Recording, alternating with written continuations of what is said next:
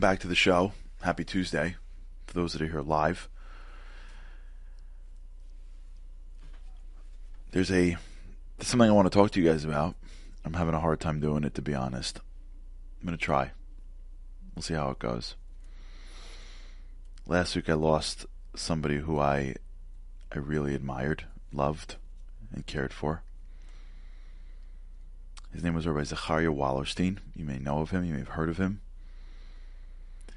He was a larger than life character, a individual whose life was dedicated to serving others. He built institutions to help people that needed it. He sustained it on his own. He inspired the masses. He he was a true man of God. He was a man of God in, in every way. In in every way. You know, many times people believe in God, but they don't live with God. They don't they don't act in their beliefs. They don't walk through walls when they need to, you know? He did. We've been talking a lot about the idea of sacrifice. And it keeps on reminding of me, and I keep on avoiding it. But I don't think I should.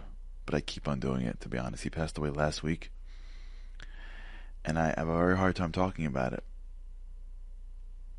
But I don't think it's appropriate not to. You know, Wallerstein was was a man who I, I don't really know a lot of people like him, and I don't I don't want to talk to him about. I'm I'm not doing this for for Wallerstein. I'm doing this for me and you. This is the narrative of yesterday's conversation. This is the heroes of last week, right? This is the sacrifice of last week. I'm not talking about Rabbi Wallerstein for Rabbi Wallerstein. I believe he is in heaven right now, in an incredibly good place. I'm doing this that we can learn from this man, we can make sure we carry on some level of his legacy, even if you never met him. I never, I almost never met somebody in my life that believed so strongly in God to the extent that if he felt what he was doing was right, and he was very connected to people much greater than he, and if he got direction from his mentors, his rabbis, and he felt that what he was doing was right, he would sacrifice whatever it was. He started seminaries and, and, and institutions and created programming for tens and hundreds of thousands of people, really. He created media that reached mil- half a million people. He created weekend retreats that inspired people, that people spent all year looking forward to. Uh, found a a ranch upstate for a to, to launch a type of therapy because it just didn't exist. One man. And then in between were thousands of calls for direction and advice and encouragement. I one time flew with him for a couple of days on this tour that he organized to inspire people before the high holidays. And it was it was uncanny to me that here's a man who is 20 years my senior. And we would get somewhere, speak, take the red eye, land in a hotel, like bombed. And then there's a speech next in the next few hours. And while everyone else was sort of preparing or going to bed or resting up, he was sort of he was back to back meetings with parents and, and people and children and nonstop for advice, for counsel, for connections. And everyone that he met, he just got charged. And everything that he did, he just kept on pushing. And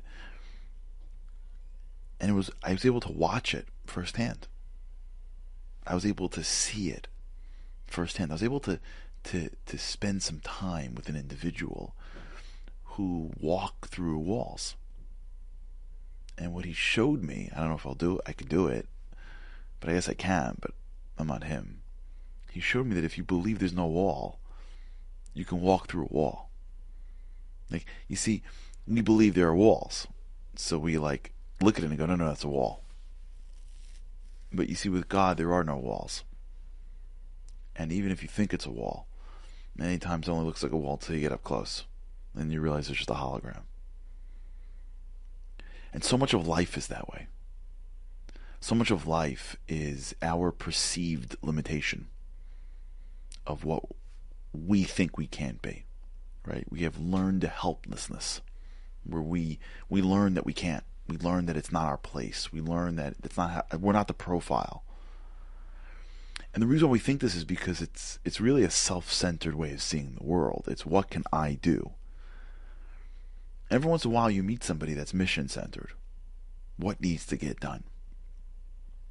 What can I do is very different than what needs to get done. And once you start thinking of what needs to get done and you just do it, you stop thinking about what you can and you can't do, and you start realizing there's stuff that you can do that you never thought were possible. There are things that you can do that you didn't think that you can do. That you never push yourself to do because it's about you, but once it becomes about it, about the mission, about someone else, you find strength that you didn't know existed. You find resilience and creativity you didn't know existed. Here's a man that had that had built half a dozen institutions alone, while while by the way running a full time business, while meeting and speaking to hundreds of people a week and giving them counsel, while being an incredible father and and, and grandfather and husband, like and at the same time maintaining all of his religious obligations. So just to give just put this in context. Here's an individual who maintained all the highest level of religious obligations, meaning he's praying, he's going to synagogue, he's he's he's going and doing things. So he's got a calendar filled with stuff to do. And then on top of that, he's a family man.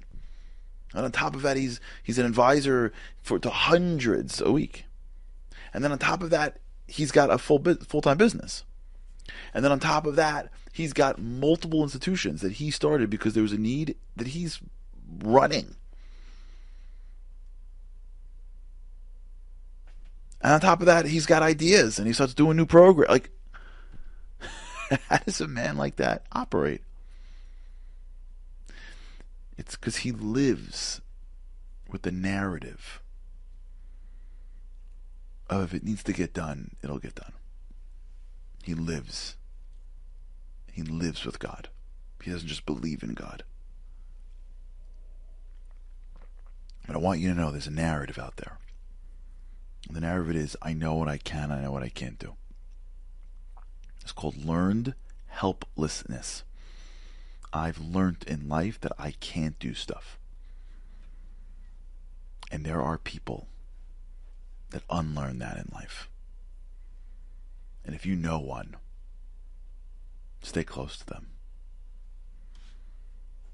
I lost one last week. I I lost someone that I really, really, really looked up to. I lost someone that taught that to me. Walk through walls. Never ever compromise on your beliefs.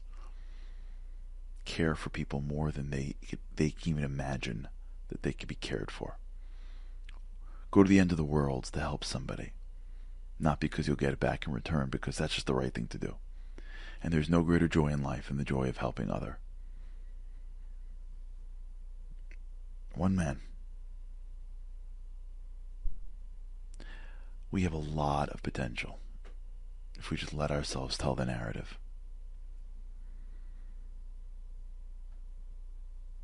I learned that from him, and I'm going to miss him. I'm going to miss him like crazy.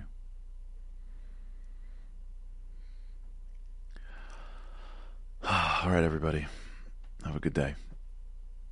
Walk through a wall today. And when you're walking through the wall, do it for Rabbi Wallerstein. Have a great day. I will hopefully see you again tomorrow.